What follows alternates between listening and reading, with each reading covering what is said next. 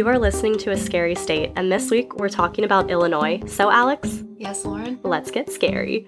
All right, so as you heard, I have my coworker and friend Alex on with me today. Hey guys.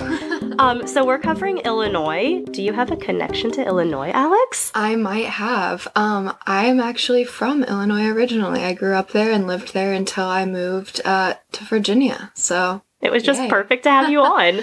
It worked out. And so, if I sound a little congested today, I apologize. My allergies have been awful. And anyone who lives in Virginia, you will know that it gets really cold and then really hot and then really rainy. And it's just not great for us allergy people. So, I will push through. But yeah, I apologize for how my voice sounds. All right. So, I guess we'll just jump on into it. So, Illinois, nicknamed the Land of Lincoln and the Prairie State, joined the Union on December 3rd, 1818, and became the 21st state.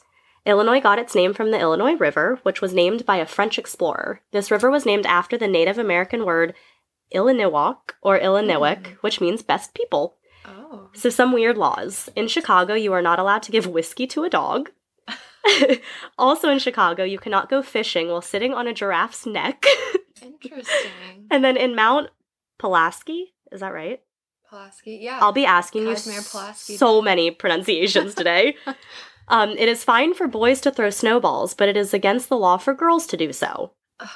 Discrimination. if a rooster wants to crow in Kenilworth, he needs to make sure he is 300 feet from any residence. Mm, okay. And bees are not allowed to fly over or through Kirkland. Is Kirkland how we get Costco things? I wonder if it's if Costco like originated in Yeah. Chicago. I don't know. or something where they're like, oh, Kirkland sounds perfect for our brands. right. Illinois was the first state to abolish slavery, so good on them. Ooh. The ice cream sundae was invented in Evanston, and Twinkies were invented in River Forest.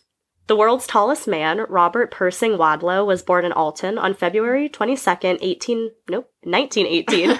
when he was measured in 1940, he was 8 feet tall, 11 inches, which is 2.72 meters, weighed 491 pounds, and wore a mm-hmm. size 37 shoe. Oh my god. His arm span was just under nine and a half feet, which is 2.88 meters. Sadly, he mm-hmm. passed away at the age of just 22.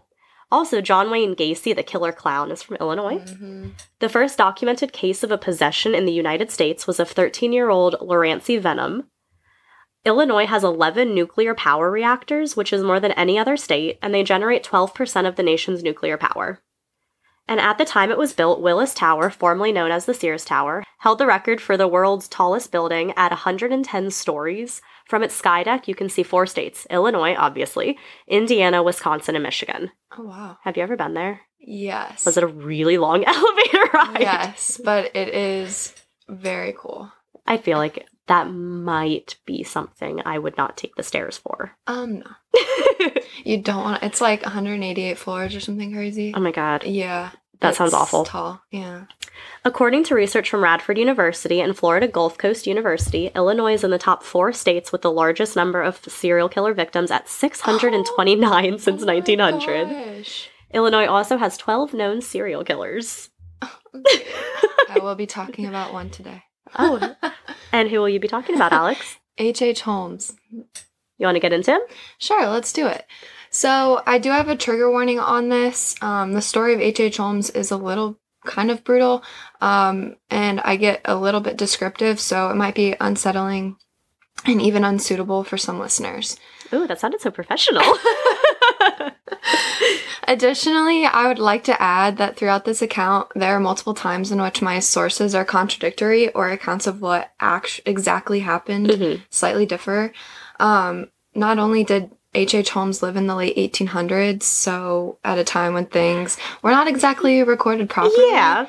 um, therefore leading to different s- stories, but there are also discrepancies in the story, which can be traced back to rumors that he apparently spread by Holmes himself, Oh. were spread by Holmes himself. Oh, I had no idea. That's actually kind of really cool. Yes, he exaggerated the killings. He probably wanted to sound really cool and be like, yo. Let's get into it. H. H. Holmes was born as Herman Webster Mudgett on May 16, 1861, in Gilmanton, New Hampshire, to parents Levi Horton Mudgett and Theodate Page Price. He was the Mudgett's third of five children. Holmes did not appear to have a normal childhood, although he was brought up in an affluent family. Uh, there are multiple reports that Holmes's father was an alcoholic and he was known to abuse and mistreat his children. So, with that, there should have been some obvious warning signs regarding H.H. H. Holmes' behavior as a child and into his youth and adulthood. From a young age, Holmes became obsessed with death. He was known to torture and kill animals. Oh, good, good. Yeah, yeah. Claiming his interest in medicine contributed to his practicing surgery on animals. Mm, I don't know if I would relate those. Additionally, there are multiple reports that indicate he was involved in the death of one of his closest friends. Unfortunately, I didn't find any more information on this. Jeez. But multiple sources were citing that it Mhm. was he was likely involved. Solid kid. After graduating high school at the age of 16, which proves he was sadly intelligent, Sadly. he officially changed his name to Henry Howard Holmes. The last name of Holmes was apparently an homage to the fictional character Sherlock Holmes. oh. Mm-hmm. In 1878, and at the age of 17, Holmes married Clara Lover- Lovering. On February 3rd, 1880, Holmes and his wife Clara welcomed their son, Robert Lovering Mudgett, into the world. After working as a teacher in New Hampshire, Holmes decided he wished to attend medical school and enrolled at the University of Michigan. During his time at the University of Michigan, Holmes was known to have robbed gra- grave sites. So, Oh no. in other words, he took courses from corpses from the grave sites to be used as cadavers Eh, because the medical school couldn't find any cadavers. gross. Upon his arrest and arraignment on murder tri- charges, Holmes admitted to using cadavers to defraud life insurance companies to collect life insurance checks that belonged to the deceased. Oh my gosh. He's actually, yeah, like you said, sadly very smart. yes. Like, why can't you use these thoughts for good and not evil? Yes, he was quite the scam artist, too. Holmes burned or disfigured the cadavers to make it look as though they were in her- a horrific accident. oh. Holmes later graduated from the University of Mi- Michigan's medical school in 1884. Between the time of his engagement, between the time of his, his graduation and his next chapter in Chicago, Holmes traveled from town to town to avoid conviction of participating in various scams. During this time, two little boys were known to have gone missing, one in Mooers Forks, New York, and the other in Philadelphia, Pennsylvania. Both boys were known to have connections to Holmes. There are accounts that this is actually when he had changed his name to avoid exposure and decrease the likelihood of conviction. I mean, clever, Uh, yeah. unfortunately. Somewhere around 1885 or 1886, Holmes moved to Chicago, finding work at a local pharmacy. After the original owner of the pharmacy died, Holmes convinced the owner's widow to sell the pharmacy to him. It should be noted here that Holmes was suspected of killing the owner of the pharmacy as well as the owner's widow later on. Oh my god. Yeah. However, these suspicions have yet to be confirmed, and there are a few accounts that suggest the pharmacy owner and his wife never, in fact, died. So what, they just like went missing? Yes, that they moved like to California and Huh. willingly sold the pharmacy. Willingly. Yes. Interesting. In quotes. Yeah, exactly. and that's one of those things that like we're never gonna know because it was so long ago. Exactly. There's just little reporting. Oh man. Yeah. Later in 1886, Holmes married Mitra Belknap. Despite- Nailed it. the correct pronunciation for sure. Despite still being married to his first wife, Clara. Oh, drama. Yeah. After marrying Mi- Mitra, Holmes attempted to file for divorce from Clara, citing infidelity on her part. Um, sir. Exactly. Clara was not aware of her husband's filings, and sources indicate that they never actually got divorced.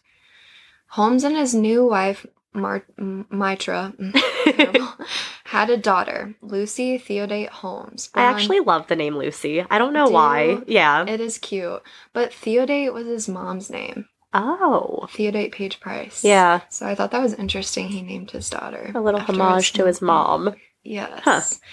Lucy was born on July 4th, 1889. Um, so I want to stop here for a second to talk about Holmes having multiple wives. I have heard instances of men traveling across the country at this time and leaving their families behind and then going to marry and start a new family. Oh my god. Yeah, because they could get away with it. Yeah, exactly. So I actually know someone who is a direct descendant of this type of situation. Do you not- really? Yes. Oh my gosh. So her great grandfather left his family in San Francisco, California, and traveled to Massachusetts for work, where he married and started a completely different family. He never went back Oh to his family my or god. his kids. So is that something I wonder if you did like ancestry and like, you know, 23andme or whatever, is that a way you can find your half siblings? That's how she found. Oh my god. Yeah. Yeah. Oh, that's so spicy. Um, word of this actually spread and it ended up being on the front of the New York page.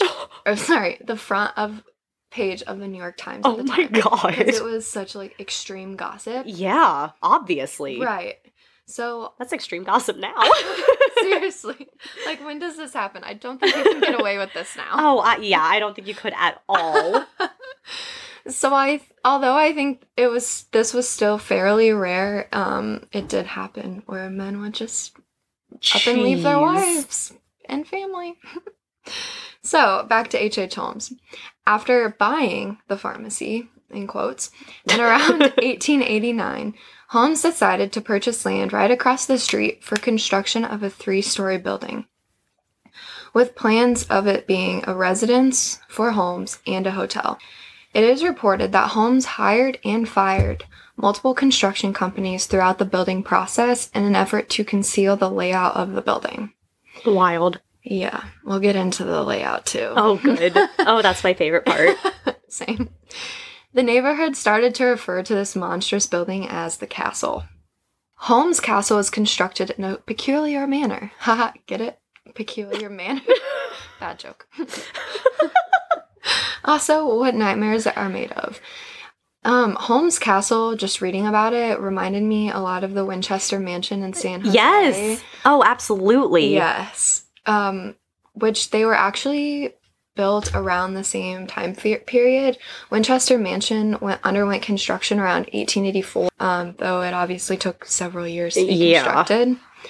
The Holmes Castle had doors and stairs that led to nowhere, secret and soundproof rooms, God. creepy, chutes with trap doors that led from the top floor to the basement.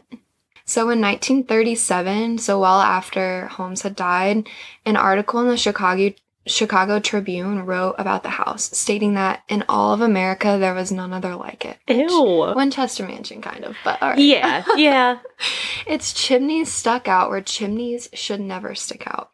Its stairways ended nowhere in particular. Winding passages brought the uninitiated with a frightful jerk back to where they had started from. I hate that. There were rooms that had no doors. There were doors that had no room. A mysterious house it was indeed, a crooked house, a reflex of the owner, the builder's own distorted mind. In a house, in that house, occurred dark and eerie deeds. hmm So another quote on the building, about, specifically regarding the basement. The cellar was perhaps the most remarkable section of the building.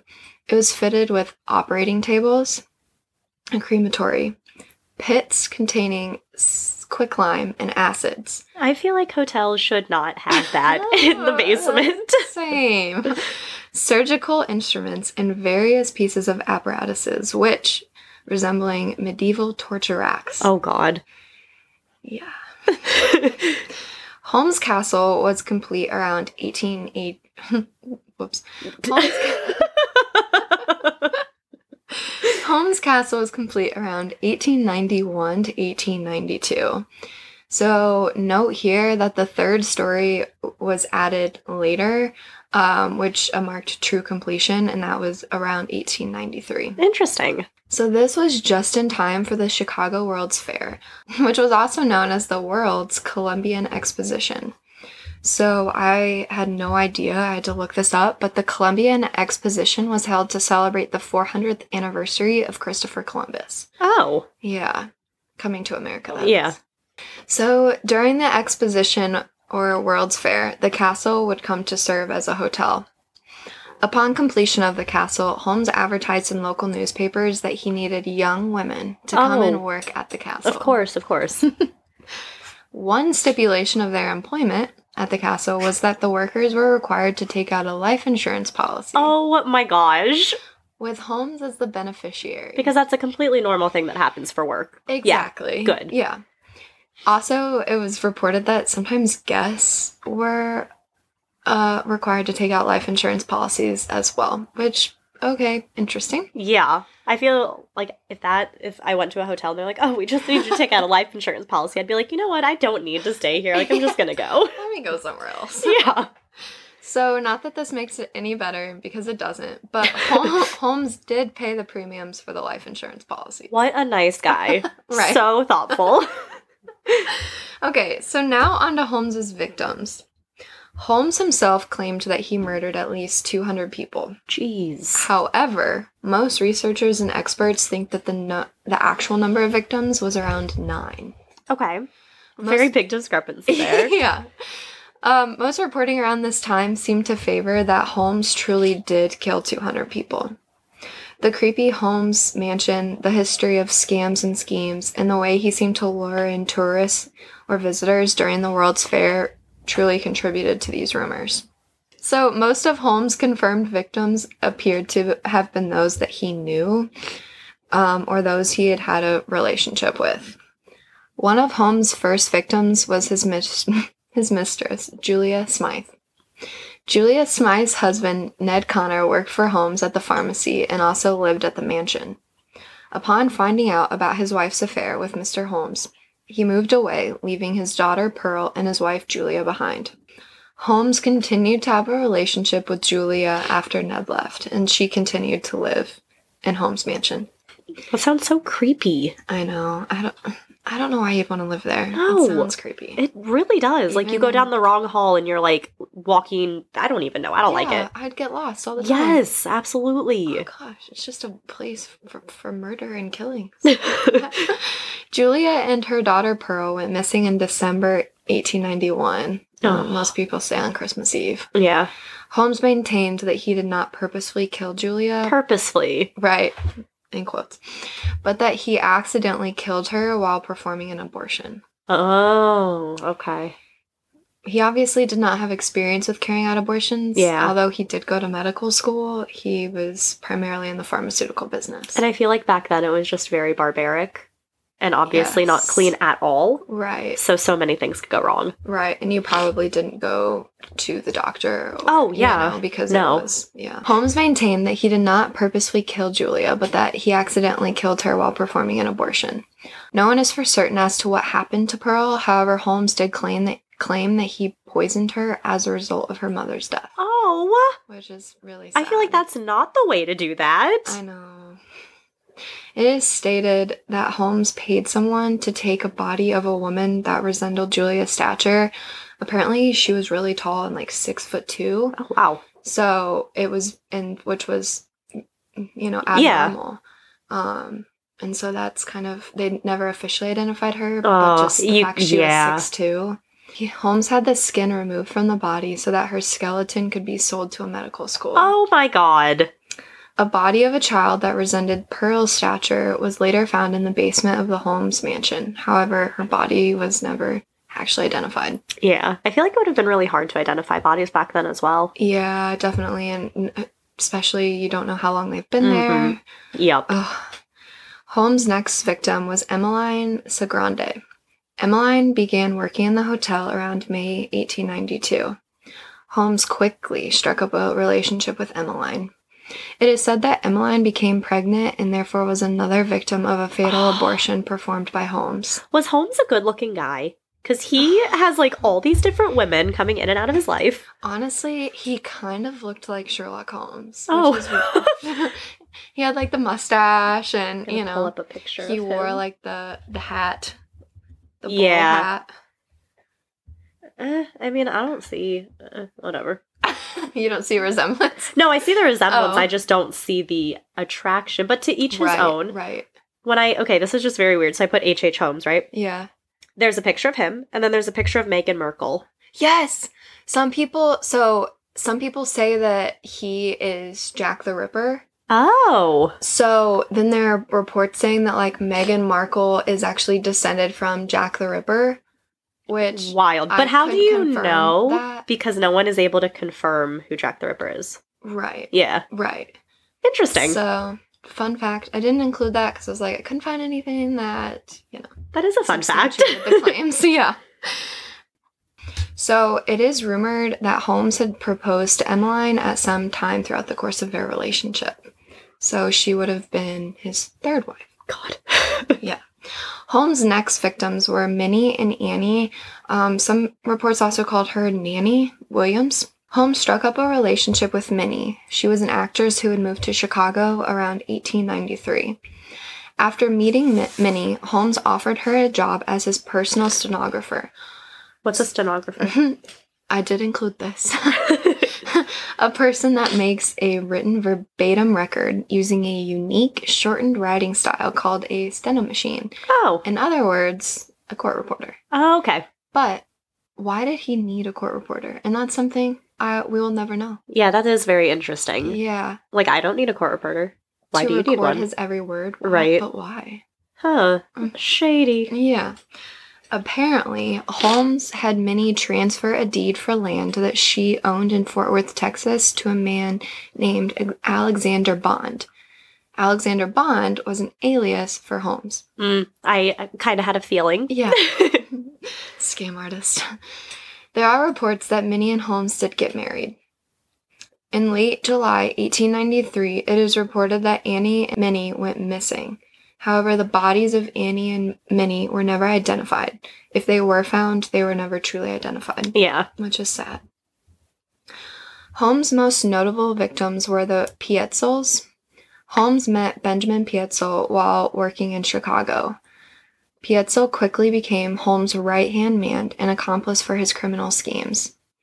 After a brief stint in jail for insurance fraud, Holmes constructed a plan to fake the death of Pitezel to once again defraud insurance companies.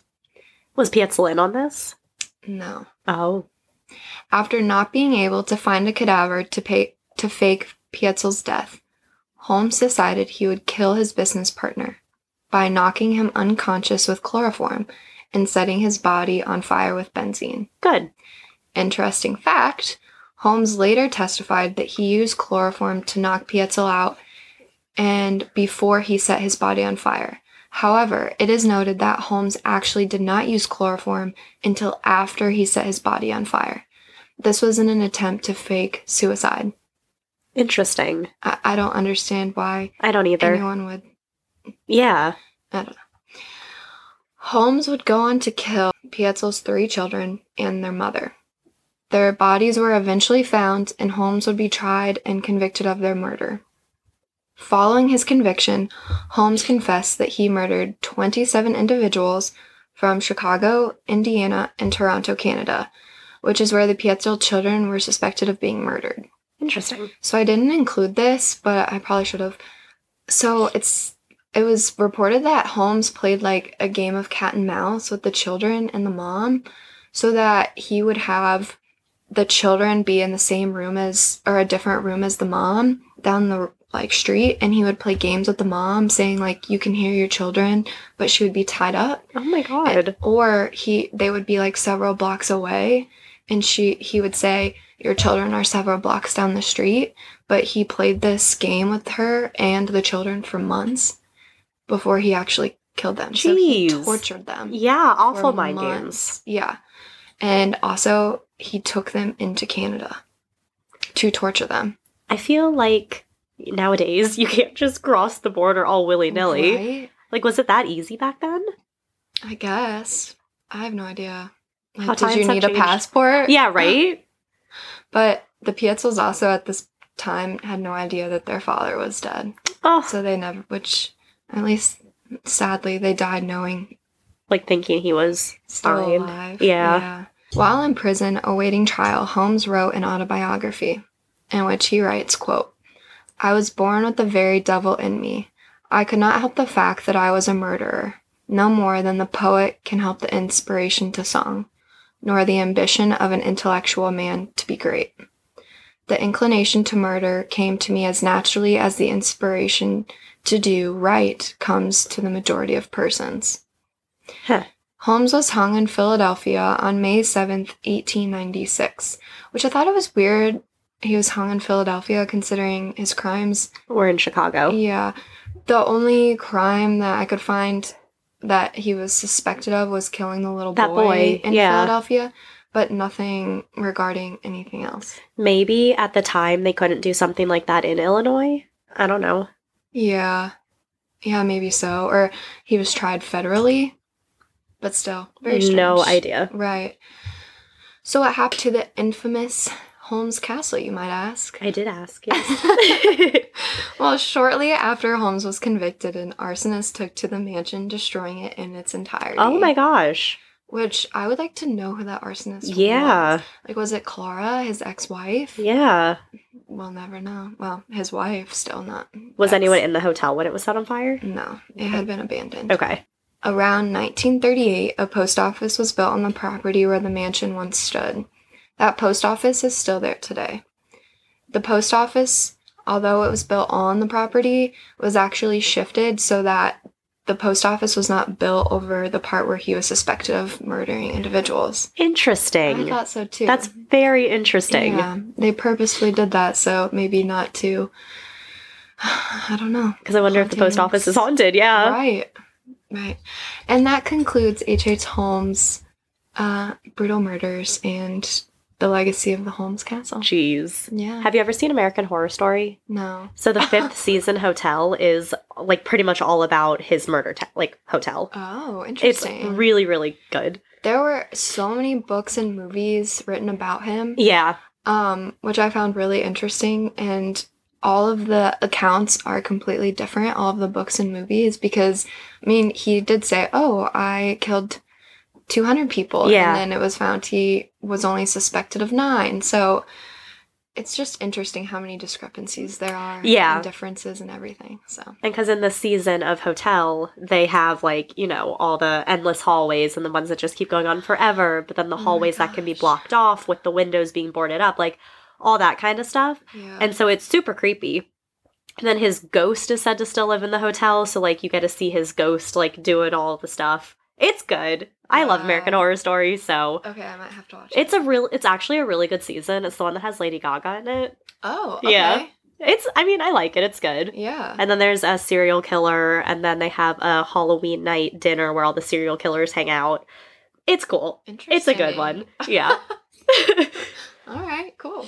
all right. Well, that was good. I Yeah. Am very interested in H.H. H. Holmes. I am too. There's also a book about him. As you said, there's like a million. But The Devil in the White City is also about him. That's, what I have up on my computer now. That's what I want to read. I haven't Uh. gotten around to it, but I do want to read it. I heard it's pretty good. Yeah, I also was like, why do they call Chicago the White City?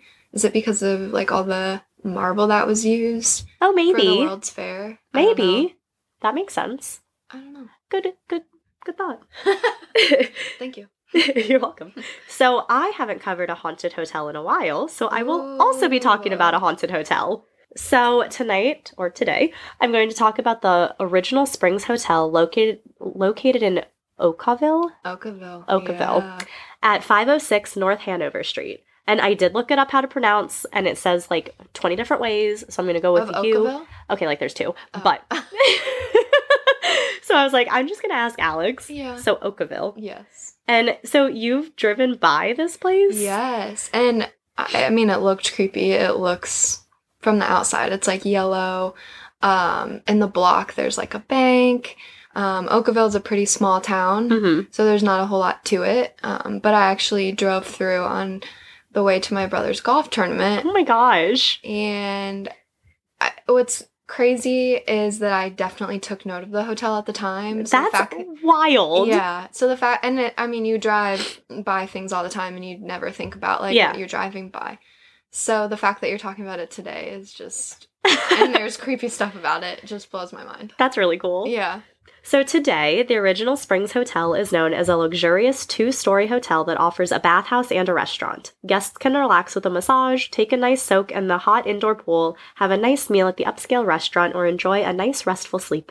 But in the 19th century, Okawville became famous for its mineral springs, with the thought that mineral springs had a positive impact on one's health and overall well-being.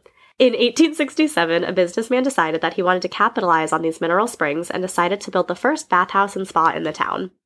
That tinsmith turned businessman was named Rudolph Plegg. He stumbled upon the spring water one day as he was trying to build a well of his own. Plegg eventually got in touch with a German farmer who had experience with working with spring water. The German farmer had once worked at the Carlsbad Baths back in Germany. So the two men teamed up to open a bathhouse, which would allow people to take a little dip in the mineral water. The spa and bathhouse opened on September 16, 1868. The healing powers of these waters got some buzz after a woman named Anna Scherbaum took a little soak in 1884. Scherbaum had a disability at the time that she visited the spa. After taking a little dip in the mineral rich water, she claimed that the very water had fixed her ailments and that the water had healing pro- properties. Feeling so relieved and transfixed by the water that healed her, Anna convinced her husband, Reverend J. F. Scherbaum, that he needed to open a hotel there. So on Easter Sunday in 1887, a hotel was built in the area in addition to the spa and bathhouse. In 1890, the hotel changed hands again and was bought by the Shire brothers. The brothers added more to the hotel as business had been increasing steadily for years. But after being in operation for 24 years, on November 8th, 1891, the entire building was set on fire and completely burned to the ground. Oh, wow. So, kind of like your hotel, too, which is weird. yeah.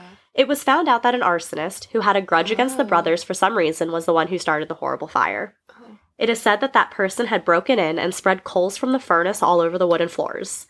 But in some of the sources I read, it said that it is still unknown if the story about the arson is true or not. So there's no way to know. But the brothers quickly got to work and rebuilt the hotel to be even bigger, better, and stronger. Electricity was installed in 1896, and in 1898, the brothers even began bottling their spring water. It is believed that this was actually in response to the Washington Hotel, their main competitor. This bottling of the water didn't last long, though. Soon the health board came to inspect the bottling of the water, and the brothers were told that in order to continue with this, they would have to bottle water in a completely different area than where the baths were, which would be like a healthy thing to do. Yeah. But deciding that this would be too high of an expense to build a completely new building, the brothers just stopped bottling the water. I don't think I'd want to drink water out of the same area like the bathhouses. I don't know. No. No. So around 1900, the hotel was sold back to Reverend J. F. Scherbaum. It is believed this was due to the passing of one of the Shire brothers. After it was back in his possession, Reverend Scherbaum continued to make improvements to the hotel. He passed away in 1904, followed by his wife in 1911. The Scherbaums left the hotel to their son Ben. From the beginning and throughout the years, the hotel changed hands many times. It was used as a place where the mob would conduct business. For a few years, it operated as a membership country club. After that, it was a place known as Pleasureland, Oh. but that was a place where families could come to spend a day full of family fun at the hotel's park. Oh. I feel like a different name would have been better. Yeah. Could you imagine like somewhere called Pleasureland No, today? that Everyone would be sounds like, I'm awful. yeah. Not a family friendly location. Not at all. Dances were also offered here every Saturday night from 6 to 1. Rooms were also available for those who wanted to stay at, like who wanted to stay the night. They had a little bit too much fun at the dance. Oh. In 1965, the Boiler Room Lounge and Restaurant was open to the public, no longer just for hotel guests, and it was still part of the original hotel. The lounge and restaurant offered live music and dancing. Still, throughout all the owners and years, the hotel was continuously updated, renovated, and expanded. Though this hotel had gone through many different owners, it has continued to operate as a hotel and spa. On February 1st, 2004, the current owners, Mary and Don Renegarb, who had been owners for some time, decided it was time to continue renovating the hotel and trying to restore it to its original glory. so there's obviously a lot of additional history th- to this hotel, but it would have taken me absolutely forever to go through it fully, so I just did like the little highlights. Right. So there have obviously been a few deaths in this hotel because why else would I talk about it? Right. Back around 1884, when the hotel was being constructed, a man named Meyer died after suffering burns that he received while using a threshing machine engine. Those were used to help heat the water in the bathhouse. The machine exploded, fatally burning him. And slight trigger warning for this three of the previous owners of the hotel completed and died by suicide. One of the notable owners who passed this way was Ben Scherbaum. He was the son of Anna, the one who claimed that the spring waters had healed her. After his parents passed, Ben took over ownership and control of the hotel. He also loved the springs and the magical properties that the springs seemed to possess. Ben was married to Alma Scholes, who actually was the daughter of the owner of a store right across the street from the hotel, so nice and convenient. but the couple had a rocky marriage, and Alma ended up leaving Ben after four years in November of 1916. This was right around the time that the hotel was closed for the season, so each season in the cold months it would close. Oh. Um, ben spent days looking for Alma after she left, hoping he could talk to her. He even went to her parents' store across the street, but they wouldn't help him find Alma, so he returned back to his empty hotel, alone and sad. Five days later, a traveling salesman was passing through the area and was looking for the Allring Hotel. He accidentally stumbled upon the original Springs by mistake and, thinking it was the hotel he was looking for, walked into the lobby. Though the hotel was supposed to be closed for the season, the front door had been unlocked. Noticing the hotel was empty, the salesman called out for anyone and started trying to walk around to find anyone in charge. Which I don't know why you would keep walking down random halls in a random hotel, but like, okay. yeah. And that would be kind of terrifying. If you don't see anyone, I would probably leave. And the door was unlocked. Yeah, Uh, the front door. yeah. When it should be closed because it's technically closed for the season. Right.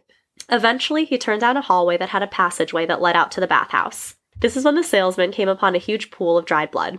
Oh. Ben Scherbaum was slumped against the wall with a double barreled shotgun in his lap. Several letters and pictures of his wife surrounded him. Isn't that so Oh, sad? wow. It took a few days for his body to be found, as since Alma had left and the hotel was technically closed for the season, no one really noticed that he was missing until the random salesman came along by mistake. I know. But there's a strange story that emerged after Ben's body had been found. A teamster, who is pretty much a person who drives teams of animals, named George Garbs, said that in the days before Ben's body was found, his horses would resist going past the hotel. Apparently, it's because the horses were able to smell the blood that had been inside of the hotel. Isn't that cool? Wow. Like, kind of creepy, but like, pretty cool. Yeah, I didn't know horses had that ability. I didn't either. wow. So at the time, it was unknown why they wouldn't pass, obviously, but now it made sense. Yeah. Then in 1920, a new owner named Conrad Peeben took control of the hotel.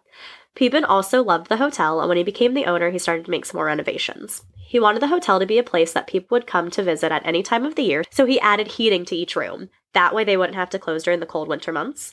And I guess they didn't have it before, which would obviously deter guests from wanting to visit in the cold months if you don't have heating. Right. I don't know. But also like plumbing. Wouldn't your plumbing Right? Yeah. Well, I guess if they closed the hotel, then maybe they turned off the water. I don't know I how don't any of this oh. works. Same. When we lost our electricity here and we didn't have heat when it was snowing, we were so scared that our pipes were going to burst or like freeze or something. Right. Thankfully, we only got down to 53, which is still freezing, but nothing froze and we were all fine. Oh my 53. It was awful. Freezing. It was awful. so, um, this Peeben guy is the one who actually turned the hotel into the country club that I mentioned earlier. Mm. This also helped with profits because the 20s was when the Depression was really hitting the US. But soon enough, the Great Depression only got worse and the hotel struggled. Things were looking very bleak for the hotel, which led to Peeben taking his own life. Oh. Then, in March 1962, the new owner, Tim Rogers, died in his upstairs room. Ghost Hunters, the show, referred to him as Tom Rogers, but all of the other sources I used referred to him as Tim, so I'm just going to call him Tim. Wait, was this on Ghost Hunters? Uh, they will visit. Wow. Yeah, which I will talk Okay. about. Oh, sorry. No, it's okay. Sorry. So Rogers started out in the hotel as the chief clerk and auditor in 1931. In 1934, he began a series of dances on Saturday nights that drew more visitors to the hotel. Rogers is the one who came up with the plan to open Pleasureland. Oh gosh. He eventually became the new owner, but over the years, Rogers started to become more eccentric and strange, and those behaviors continued on. He would walk the empty hallways and corridors of the hotel each night. But one day, he was found dead in room 350. No explanation of his death has ever been provided. Some reports mention natural causes, other reports noted that it may be a suicide, but there had never been any evidence of Rogers struggling with depression or anything that people would lead to a suicide, so it's not known. This was in the 60s? Mm Wow. Okay. hmm. Uh, yeah. Wait. Yep. hmm In the 60s. Wow. Yeah. I'm surprised nothing else was done to his Yeah. body in the 60s. Yeah. Okay. so now we talked about the ghosts. Oh. So, the ghosts that are said to haunt this place, there are quite a few. The hotel has many different and many active spirits that are actually very well documented, which is kind of strange. Yeah. Pretty much right when the Renegarbs took over ownership of the hotel, they started to hear the tales of hauntings from staff and the desk clerks. Tales included pacing footsteps in empty hallways, figures that always seemed just out of the corner of your eye, doors that would open and shut on their own, old timey music wafting and echoing in the corridors, reports of feeling a presence watching over them as they're carrying out their duties, as if this presence is supervising them, and just the overall feeling of being watched.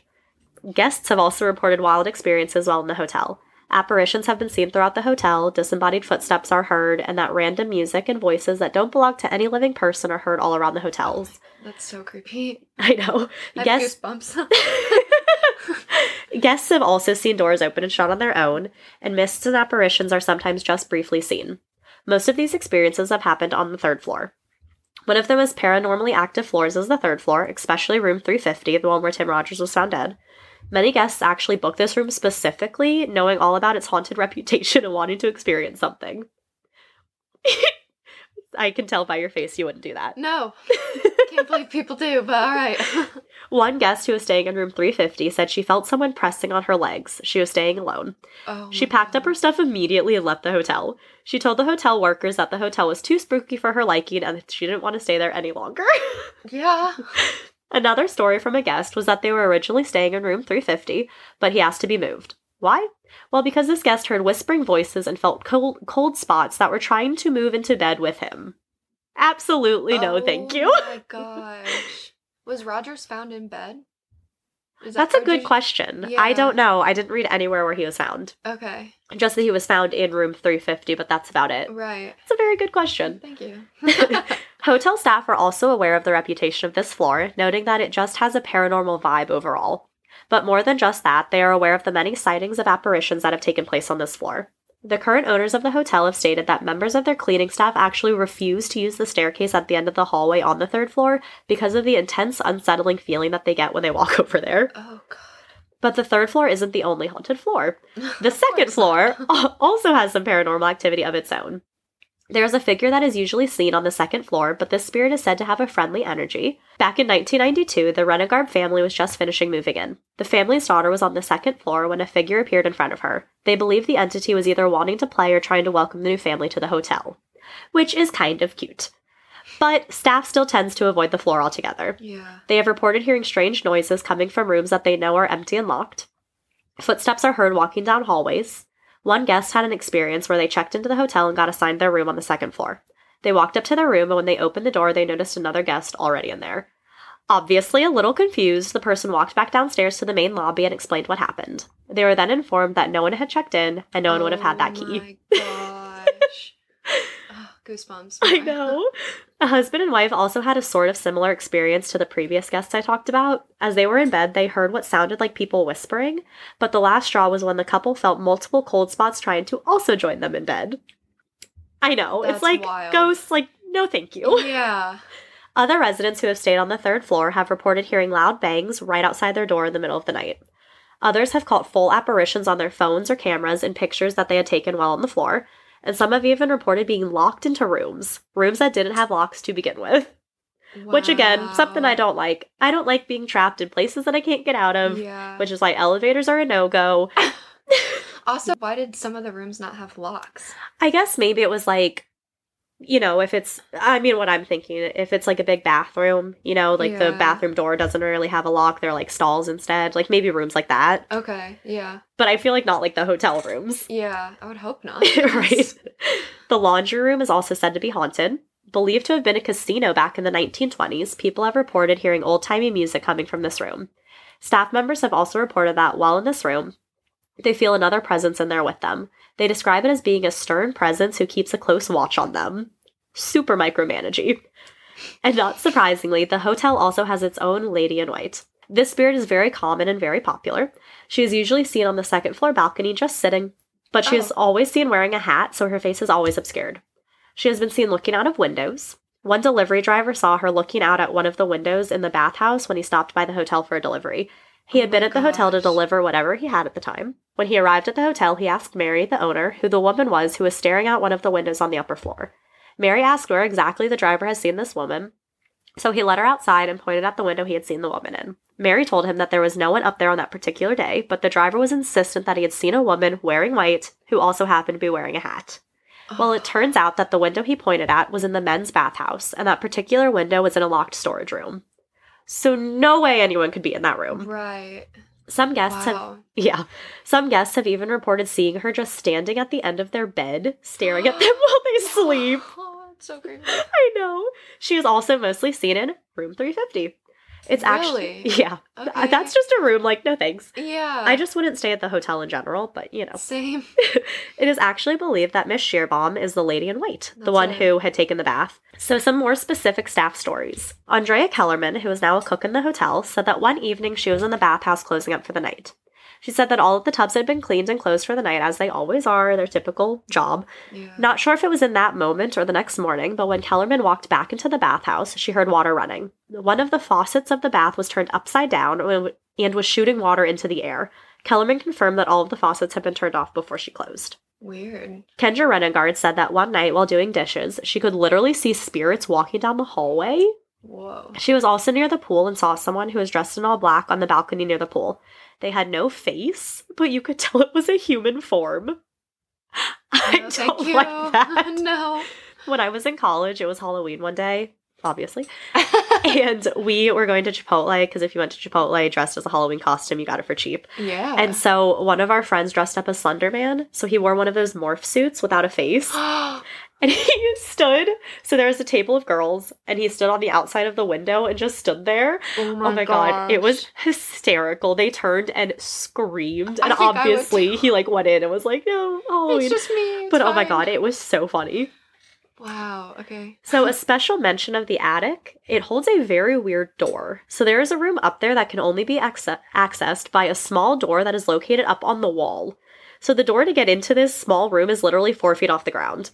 Wow. People have put forward theories about what this room might be, what it was used for, and why it was built, but still the mystery remains. So, like I said earlier, ghost hunters came to the original Springs Hotel. It seems like every other episode of like Ghost Hunters has full length episodes, but for this one, for some reason, they did not. So I could only find little clips on YouTube, so I watched those. Yeah. So the current owner's son originally called the Ghost Hunters because he had concerns about the hotel. Three of the four most recent owners had ended up completing suicide in the hotel, and the owner's son was worried about his mother following in their footsteps. They spoke to the owner and her son. He shared some of the experiences their staff has had. Staff will put a dish down and turn around to do whatever, and when they come back, the dish has moved to an odd position. They never see it move, but they see that it has been moved. One bartender was working on a slow night. She saw a woman upstairs in the upper room who had brown hair and a white dress. She went upstairs to ask the woman if she needed help, but when she got upstairs, no one was there. Oh gosh. One other worker has heard her name being called by a male's voice. Two of the team members went up to the third floor and ended up hearing footsteps above their head on an empty floor. But an interesting theory that ghost hunters brought up towards the end of their episode so the whole building has high electromagnetic fields all over. So, this can explain a lot of the feelings that people have in the hotel. So, an EMF detector is used to identify where electromagnetic fields in an area changed, usually an indi- indication of a spirit. So, that's why when we do like ghost hunting, we'll go around the room to get like a base reading so that if it spikes up, we know it's something weird. Okay. Yeah. But some places just have a high electromagnetic field in the first place. Um, so this way you can tell like if it spikes and if you see a spirit or if it's just how the building is. So a big and common symptom of high EMFs is that feeling of being watched or just feeling off. So the fact that the hotel has a high EMF could possibly explain those feelings that people have or report there.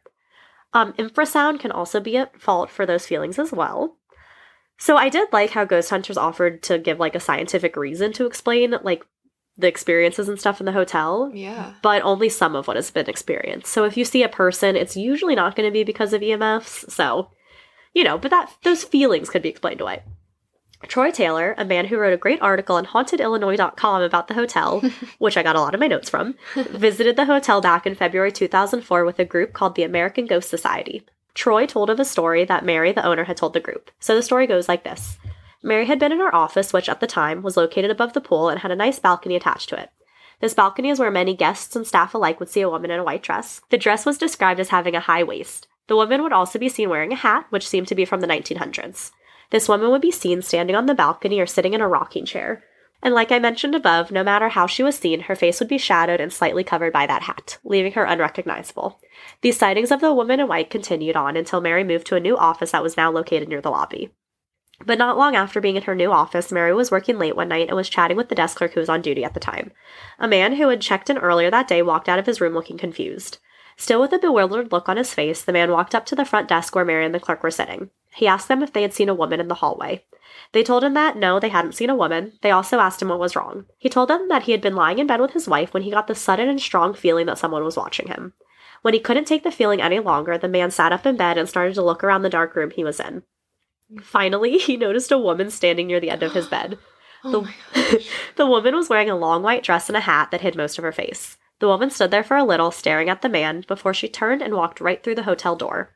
This is when the man, not believing his eyes, ran to the door and looked out in the corridor for the woman, only to be met with an empty hallway. The woman has been reported as being seen in and near this room often. They noted that once Mary moved offices, the woman in white seemed to follow her and is still close by, so it kind of sounds like she just likes Mary.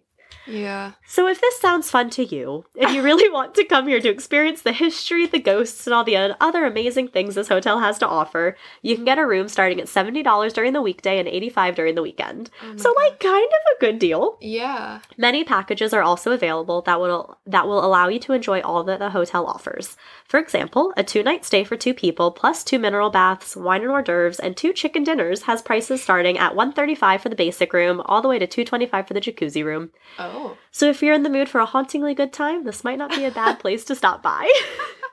so that is the original Springs Hotel. Wow. Yeah. I had no idea it had such history. Next time you go to Illinois, you should just like pop on by, Yeah. report back, tell me how it is. Well, now I'm thinking the course where my brother played might have been part of the country club.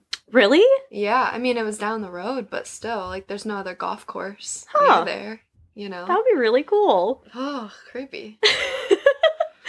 well, thank you so much for joining me. Of course, it was my pleasure. I'm really excited. I and this is all the practice for your podcast, which we keep convincing you to start one. We'll see how this one turned out and, uh, you know, what the reviews look like. Oh, yeah. So, speaking of reviews, if you like us, please rate and review us on iTunes, YouTube, Spotify, all the things. Only good reviews. Thanks. Um, we also have a website, a scary state podcast, uh, squarespace.com. And if you want to send us any weird encounters you've had, maybe you visited the original Springs Hotel or heard about H.H. Holmes or anything, send us an email to a scary state podcast at gmail.com. Um, so, yeah, I think that's all. So, stay scary. Stay safe.